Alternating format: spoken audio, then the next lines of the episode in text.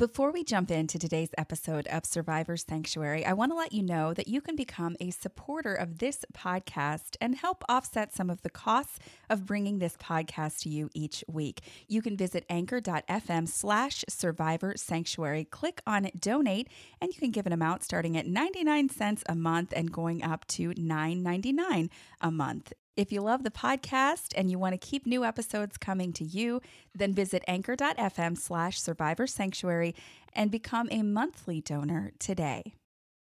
More than 20% of people in faith communities are survivors of childhood sexual abuse. But sadly, churches are often the last place a victim of abuse can find help and healing. I'm Kelly Downing, and my dream is a church where survivors like me and so many others can feel safe, be heard, and find healing. Until that happens, this is Survivor Sanctuary, a podcast for survivors of sexual abuse who are navigating the road to healing and for anyone who wants to be a part of the major heart renovation the church needs so that our faith communities can truly become sanctuaries for survivors.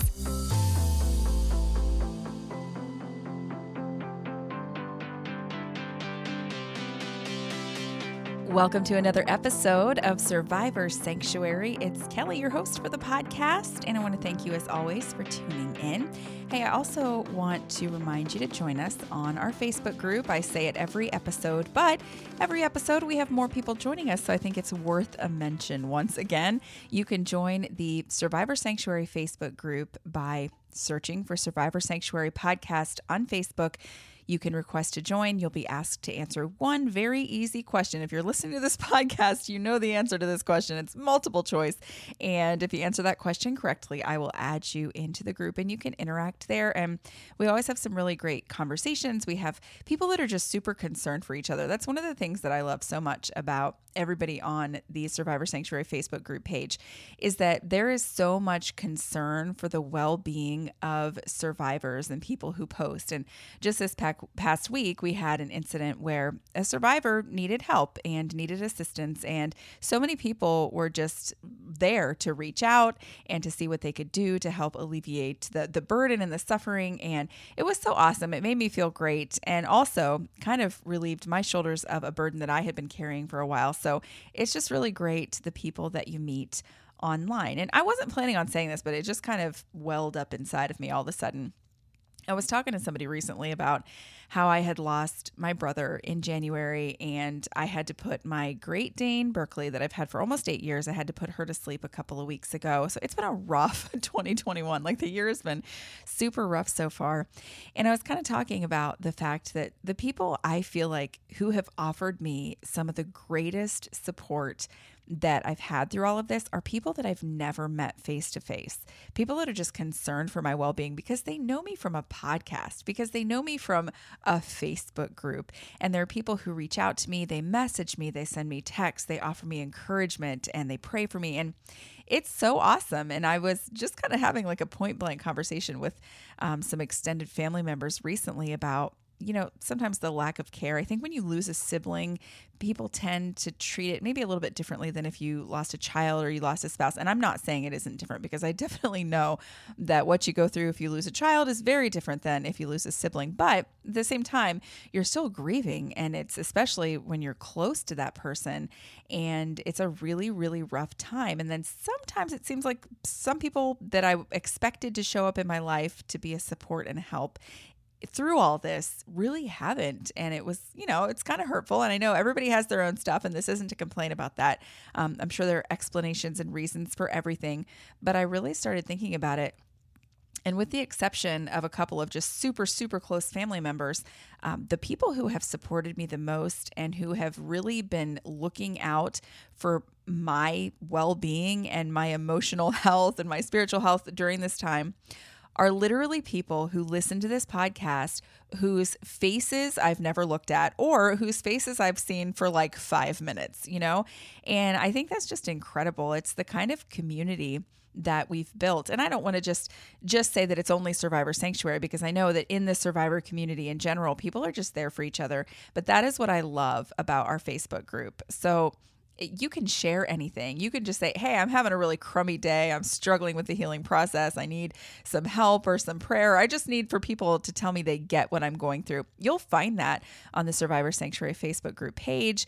And I just love that we all encourage each other and offer each other advice and we've got each other's backs. It is a really great feeling. I did want to say thank you for that. There are so many people, um, and I'm not going to name like names publicly on the podcast right now, um, but there are just so many people who have been so helpful and just just saying, yeah, like, is there anything I can do? Like, we really want to pray for you through this. And like, that gets me every time. I know people are like kind of down on thoughts and prayers and like they don't mean anything, but honestly, to me, they mean a lot. You know, it means a lot to me when somebody says, hey, how can I pray for you? How can me and my spouse pray for you? How can our church pray for you? Like we really want to, you know, know exactly what what would help you and that's awesome to me. And that really like I, I sometimes can't express how much it means to me like in a phone conversation or in a text or whatever but i'm saying it here and now that that has been some of the most healing like medicine for my heart through this kind of really crummy 2021 so far. It's awesome that the the friendships and the acquaintances that are being made through a podcast that are making just such a huge difference in my life as I go through, you know, one of the toughest years, the toughest year, I'm sure, of my entire life. So Thanks to everyone. And just a little side note of encouragement for you if you haven't yet joined the Facebook group, you can go ahead and join. And the cool thing is, you never have to post anything if you don't want to. You know, nobody's going to make you talk. We're not going to call you out or anything like that. You don't have to post. Sometimes just reading some of the stuff that other people are going through, it's great to hear that people kind of have the same kind of stuff going on and you can get advice without even asking for it because you're just reading other people's posts. But I want to encourage you to join the Survivor Sanctuary podcast Facebook group page. And I added the podcast in there because there is this weird like goat farm that's called Ima Survivor Sanctuary that I didn't know about before I started this podcast. And I was like, why are all these people answering this question on the Facebook group that says that Survivor Sanctuary is about saving the animals? I'm like, this is definitely not about saving the animals unless you're just considering, you know, humans as mammals. Um, but yeah, it was really weird. And I was getting hundreds and hundreds of requests. And I'm like, all right, something's up here everybody thinks is about animals. Yeah, that's some goat farm somewhere. Ima Survivor Sanctuary. That's the goat's name is Ima, and that's what it is. So yeah. You have to answer that question correctly because this podcast is definitely not about saving the animals.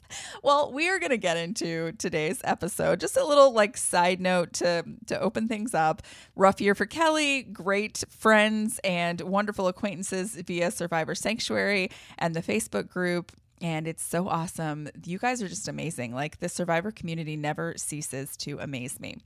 So, something I want to talk about today is something that just kind of it happens all the time when you hear stories of people falling from grace, I guess I want to say. And I hate to call like child sexual abuse falling from grace because that sounds like way too nice of a thing to call it. But in many cases, the people who are caught committing child sexual abuse and abusing people uh, many of them who are, who are, caught are in positions of like grace. They're in positions of like wonderment. People are just like wow these people are amazing. This this guy is such a man of god and he's such a great speaker and he's such an awesome person. And and you know they fall from that grace i guess if you want to put it that way.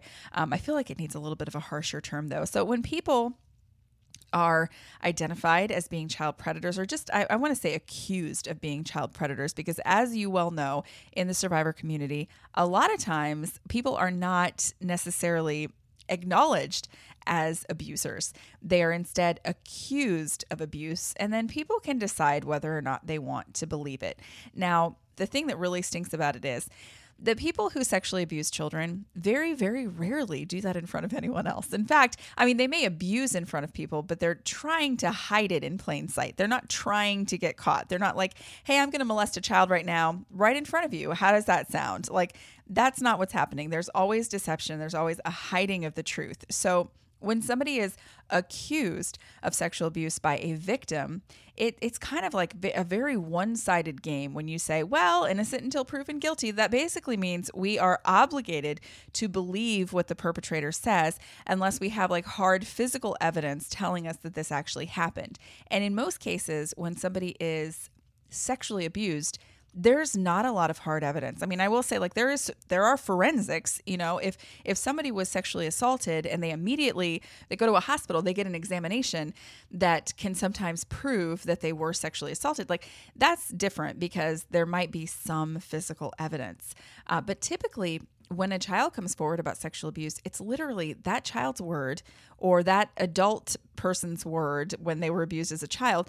It's their word against the perpetrators. And because it's such like a heavy, heavy, heavy crime slash sin, um, people are very uncomfortable to just say, okay, like we believe this victim. But it's honestly one of the most difficult parts, I think, of being a survivor is that mentality of innocent until proven guilty and we can't just go around accusing someone of sexual abuse. So if if I come forward and say 30 years ago this guy sexually abused me on multi- multiple occasions and you know it's affected my life and and you know I need help or I need you to stop him in case he's doing this to other people. It honestly feels like a literal slap in the face when people want to claim like innocent until proven guilty. I want to talk a little bit just as a side note here to kind of explain my feelings behind this. And this is a completely like I will say completely different scenario, but it's still about someone who was abusive, a spiritual leader who was extremely abusive, um, not physically, but emotionally, mentally, spiritually abusive.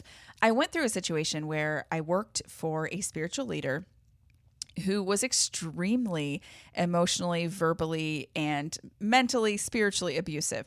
He was just a very proud, arrogant person who ruled with this like iron fist and this level of control that was completely not healthy and a level of narcissism that also was completely unhealthy.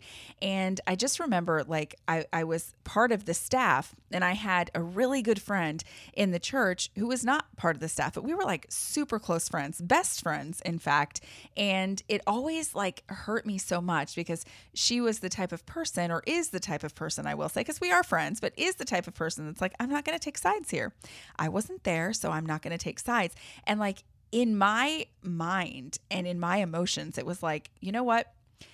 I'm your really, really close friend, and I'm telling you what happened here. And I know you weren't in the office with me to like experience the abuse that I'm talking about, but it literally happened, and it happened so often, and not just to me, but to tons of other people in the same church and on the same staff. And so to be met with that, well, you know, I, I believe that you have your issues or whatever, but, you know, I wasn't there. So I'm just going to, you know, let it slide or whatever. And it was just this huge slap in the face. So if you think that that is a slap in the face, when you consider that you're talking about something even worse than spiritual abuse or emotional abuse, like someone physically, like sexually abusing you as a child, and then people kind of playing that whole like, oh, I'm Switzerland. I'm just over here being neutral and I'm not going to pick any sides. And I know you say that this terrible thing happened, but I don't, you know, have any physical. Like, to me, that's just a load of garbage. And that's not to say that every single time an accusation is made, that it's 100% true and there's never a chance that somebody is not telling the truth. I won't say that because I know that there are some instances, but the research shows us, the statistics show us that it is such a slim, slim, slim part of the abuse population or people who are whistleblowers that are actually not telling the truth. And the vast majority of people are telling the truth, and the vast majority of perpetrators are never actually uh, sentenced or spend any time in prison. Many of them are not even prosecuted. So it, it people kind of feel like they want to play that card sometimes. Oh, what about the false accusations? Well, false accusations are so rare that it's not that you don't want to say they never happened because yes, they do. But at the same time, that's not what you want to rely on to base your opinion of whether or not somebody may have abused because that is typically not the case. If 95% of the time something is true, how many times are you going to guess that it could possibly be false if we're just playing like a statistical game? And so I think it's a little bit ridiculous when our minds go straight there. But more than the fact that it's statistically ridiculous for people to kind of play that whole, well, I wasn't there, I don't know kind of a card.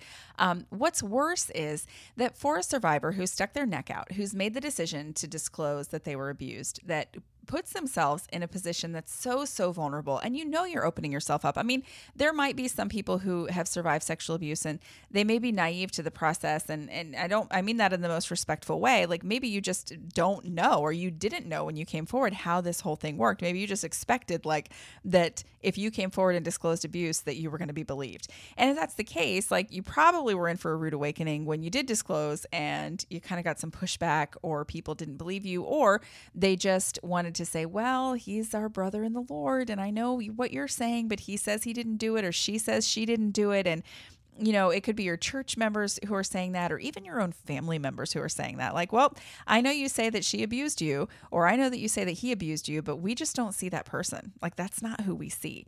It is so frustrating. And I see it just constantly when stories come out in the news and when people start talking about them on social media, you have all this pushback from people who want to say things like, um, I don't think it's right to drag this wonderful man's name through the mud. I don't think it's right for you to cancel this person. That's my personal favorite. Everyone is so like anti cancel culture. And here's the thing I don't like cancel culture to the point where if anybody makes any kind of a mistake, we're going to cancel them completely and they, you know, can never be listened to again. And everybody's problematic for one reason. Or guess what? We're human beings and all of us are problematic in some way. You just are. Like, there's no way around it. All of us do some crappy things sometimes and we think some crappy things and we're wrong about a lot of stuff. And we, most of us don't want to admit it. But yes, we are. So when it comes comes to like just as an aside, the whole cancel culture thing, like the nanosecond anybody makes any kind of a small mistake, it's like you are ended and we can never listen to you again and you don't deserve to be on the planet that we call Earth and you don't deserve life. Like they, you know, people kind of take it to the extreme. But I cannot stand it when people call accusations of sexual abuse and the fallout from that cancel culture because you're not listen we're not trying to cancel a human being, but what we are trying to cancel is that human being spiritually leading people after they have been credibly accused of sexually abusing people because that is a big difference. That's not cancel culture. That is justice and it's scriptural that, you know, if somebody, yes, he might be the greatest speaker in the world, he might be a wonderful pastor, you might have just gotten the warm fuzzy feelings every time you saw him or heard him speak or thought about him your entire life. She may have been the best mother of all time, or the best aunt of all time, or the best Sunday school teacher of all time.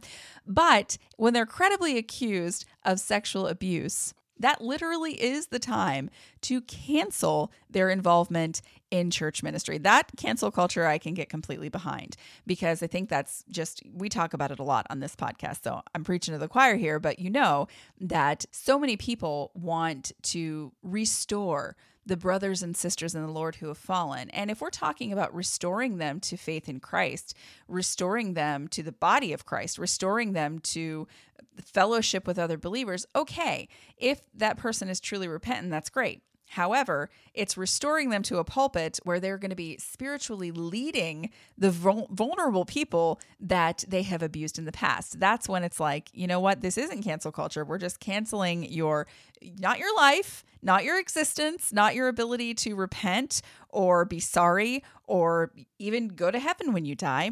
It's canceling your ministry credentials because once you have sexually abused a child, you no longer deserve them. And that's scriptural. Like, look it up. There are some qualifications for a minister, and he is to be above reproach. And once you've sexually abused someone, the level of deceit, deception, just the level of cunning craftiness, it's just this really evil kind of plotting and planning that's required to sexually abuse a child. There just is. Like, eh, think of a scenario. And I, I mean, this might get weird, but if you were going to abuse a child, like in the manner that some of these people like end up abusing children, like not the physical acts themselves obviously we don't want to think about that but like how would you plan to go about it? Like when you really start breaking it down and you really start thinking about what goes in to sexually abusing a child the level of deception is so insane that I don't know how anybody could look at that and think like, oh, this was just a Christian, a brother or sister in Christ who just, you know, had this moment of weakness. It's it's not that. It is literally a lifestyle of deception. And I'm so bothered by people just making these blanket random statements when somebody's accused of sexual abuse that basically says, you know, I know that this accusation is being made, but I'm choosing not to believe it. And I know this accusation is being made, but obviously, the person who says that this pastor sexually assaulted them when they were a small child, like, obviously, they're lying because this man is so nice and he is such a wonderful speaker and he's made such an impact on my life. I think that what is so difficult for us to wrap our brains around is the fact that imposters exist. And I had this conversation a few episodes back with uh, Brian Holt, who is a pastor, and we were chatting about the difference between a person who falls into sin and is truly repentant, and that's like a sheep who sins, and then somebody who's just not a sheep at all, but is in fact a wolf in sheep's clothing.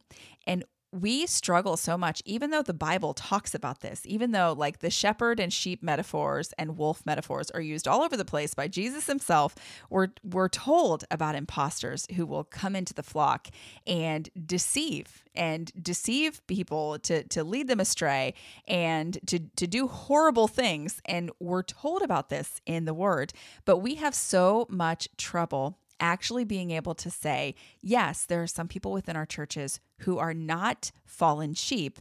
They are wolves. And if somebody is a wolf, as Jimmy Hinton has said in the past on, um, I think, a blog post that he did and then an episode of his podcast as well, um, Jimmy talks about how, like, we need to stop trying to rehabilitate wolves or stop trying to restore wolves because a wolf is never going to be a sheep. And what we're trying to do is to take this wolf and like spiritually heal him and restore him to the flock of sheep. And he doesn't belong in the flock because he's not a sheep, he's a wolf, right? And I think that in the church, and honestly, even for me, uh, and and having this conversation with Brian um, a couple episodes ago really opened my eyes to this.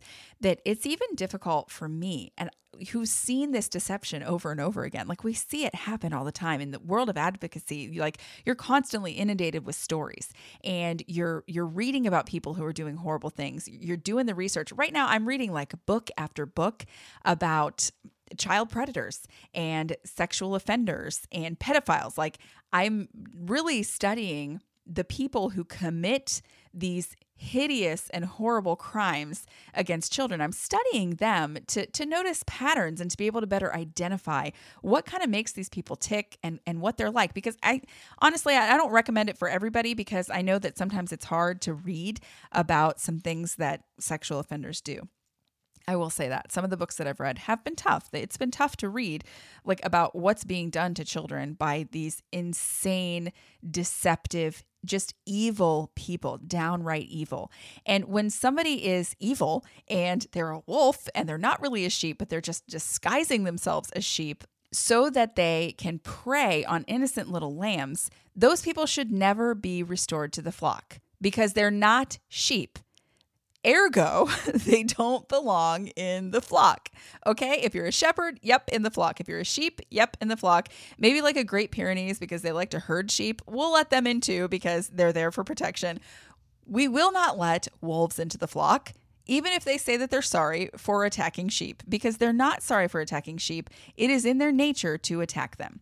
And a really just something that has dawned on me in the last couple of months, even. And I mean, it's obviously stuff that we think about a lot. We know that the church at large has trouble with accepting the idea that there are wolves in sheep's clothing within our churches. We've just got a big problem with accepting it. And uh, like I've noticed about myself, though, that even me, like having that conversation uh, with Brian, and I think I asked him the question how do you tell the difference or how do you respond differently? When you're trying to figure out if a person is a sheep who has fallen and is repentant, or if the person is not a sheep at all and they're just a wolf. And I think that Brian said something to the effect of, Well, that's a really good question. Um, maybe you can tell me. And I started thinking about it. And I'm like, you know, even for me, it is so hard to get to the point where I'm like, yes, this person is just a wolf. They're not like a Christian who fell. They're not a person who is completely just redeemable and and lovable and warm and fuzzy and they just like got into a bad way and started living in sin. I'm putting that in quotes because that's such a like Christianese thing to say. They're backsliding. Um, it, you know, I always put these caveats when I talk about wolves. And I'm like, I just want to make sure everybody knows that, yes, I know God can forgive anyone. And yes, I know that, it, you know, people can come to repentance and, you know, that, that sinning is not going to keep you out of heaven. Like, I have to put all these caveats because I have trouble just saying out loud, there are some stinking people who are not sheep. They're in our churches, and the Bible talks about it. That's what gets me. Like, we have so much trouble wrapping our brains around it. But if you look in scripture, you will find descriptions of these people. Like it's literally there. Evil people and imposters will go from bad to worse, deceiving and being deceived. And they're just scriptures. And I know, like on Jimmy's podcast, and I bring him up a lot because he's done a lot of the work behind this and he's a pastor as well. So I think it's good to get his kind of like ideas and input. And I've learned a lot from him and his mom, Clara, through some of the uh, series that they've done in their podcast, especially about sheep and wolves. And it is so tough for us as Christians to really wrap our brains around the fact that some people are not redeemable or some people are beyond redemption. And I'm not saying, and here's a caveat again, because I have so much trouble with it. We just struggle with this as Christians. The Bible literally tells us, like, you are going to be deceived. In Second Peter, they count it pleasure to revel in the daytime, their blots and blemishes, reveling in their deceptions while they feast with you. These are people that are sitting at the table with you trained in greed, accuse children forsaking the right way. They've gone astray. They've followed the way of Balaam, the son of Beor, who loved gain from wrongdoing. They have eyes full of adultery, insatiable for sin. They entice unsteady souls. They have hearts trained in greed. Like it goes on. These are waterless springs and mists driven by a storm. For them, the gloom of utter darkness has been reserved. Uh, this is not like a warm and fuzzy, like, well, we know that Deacon Bob over over there. Like he's been accused of sexually abusing 13 people. However, we know that deep down inside, Bob loves the Lord, and this was just a big mistake, and Bob didn't mean it, and he never wanted to hurt children. He's so broken over his sin, and he just want to be wants to be restored to the fold so that Bob can serve the Lord once again. And what Bob's actually going to do is continue to molest children if he's not caught and imprisoned. You know, he's going to keep doing what he does and just use the fact that everybody feels sorry for him and wants him to be restored to continue to deceive people. So we have scriptures telling us that people will be imposters, doing evil things while sitting with you at the table and acting like they're these wonderful brothers and sisters in the Lord. Meanwhile, they're destroying souls, they're destroying people. As scripture also tells us that Satan comes disguised as an angel of light. And yet we still think that if we see someone who appears to be this magical angel of light, and we then find out that like 93 people have accused him or her of sexually abusing children, like we can't wrap our brains around the fact that the goodness and light emanating from them was that person being an imposter. It was an act, it was a show, it was part of a double life. We as a people as a whole, I want to say the church, but I think even society, it's not just the church, it's society at large. We have so much trouble wrapping our brains around the fact that people aren't just messing up and making these little mistakes, people aren't just falling into sin. They're wolves. They're people who do not believe, they don't want to believe. And just because somebody knows scripture, just because somebody's a super dynamic speaker, just because somebody can preach somebody else under the table, does not mean for one tenth of a second that that person is automatically a good person that's not doing like something horrible to people behind your back. And that's not to say that we should walk around and we should fear everybody and we should be constantly just like never trusting anybody and afraid of everybody.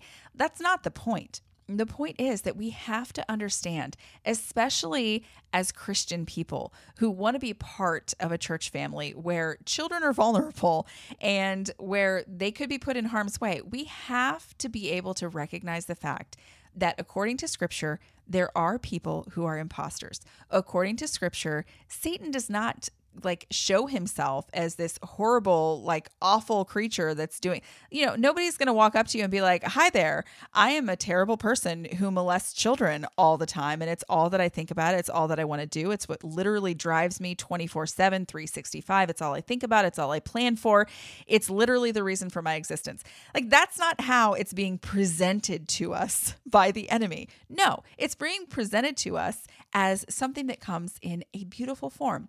Satan comes disguised as an angel of light, but we still can't understand that somebody who seems like this wonderful and glorious person behind the pulpit or in the Sunday school teacher's seat could actually be a person who doesn't have any interest in your spiritual life, doesn't have any interest in your well being and your welfare or the welfare of your children.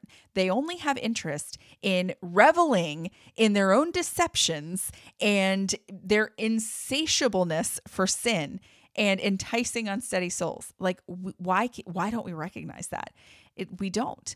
Well, I am going to leave off right there for this week. And next episode, we are going to get into some of the reasons behind why it's hard for us to believe that there are wolves in sheep's clothing and some of the deception tactics that people use, and also our misunderstanding of the fruits of the Spirit and behaviors that should show us that people are truly sheep and not wolves. Um, we'll get into that next week. I want to give you a quick reminder, of course, to join us on Facebook. It's the Survivor Sanctuary Podcast Facebook group. Just look us up and request to join. Well, I will catch you back here next time on another episode of Survivor Sanctuary. I'll see you then. Thanks for listening to Survivor Sanctuary with me, Kelly Downing. If you found value in today's podcast, please leave us a review on iTunes. Not only will it put a big smile on my face, more importantly, your reviews will help make it easier for other survivors and survivor advocates to find this podcast. Also, make sure you subscribe to Survivor Sanctuary wherever you listen to podcasts so you never miss an episode. You can also join the conversation in our Survivor Sanctuary Facebook group.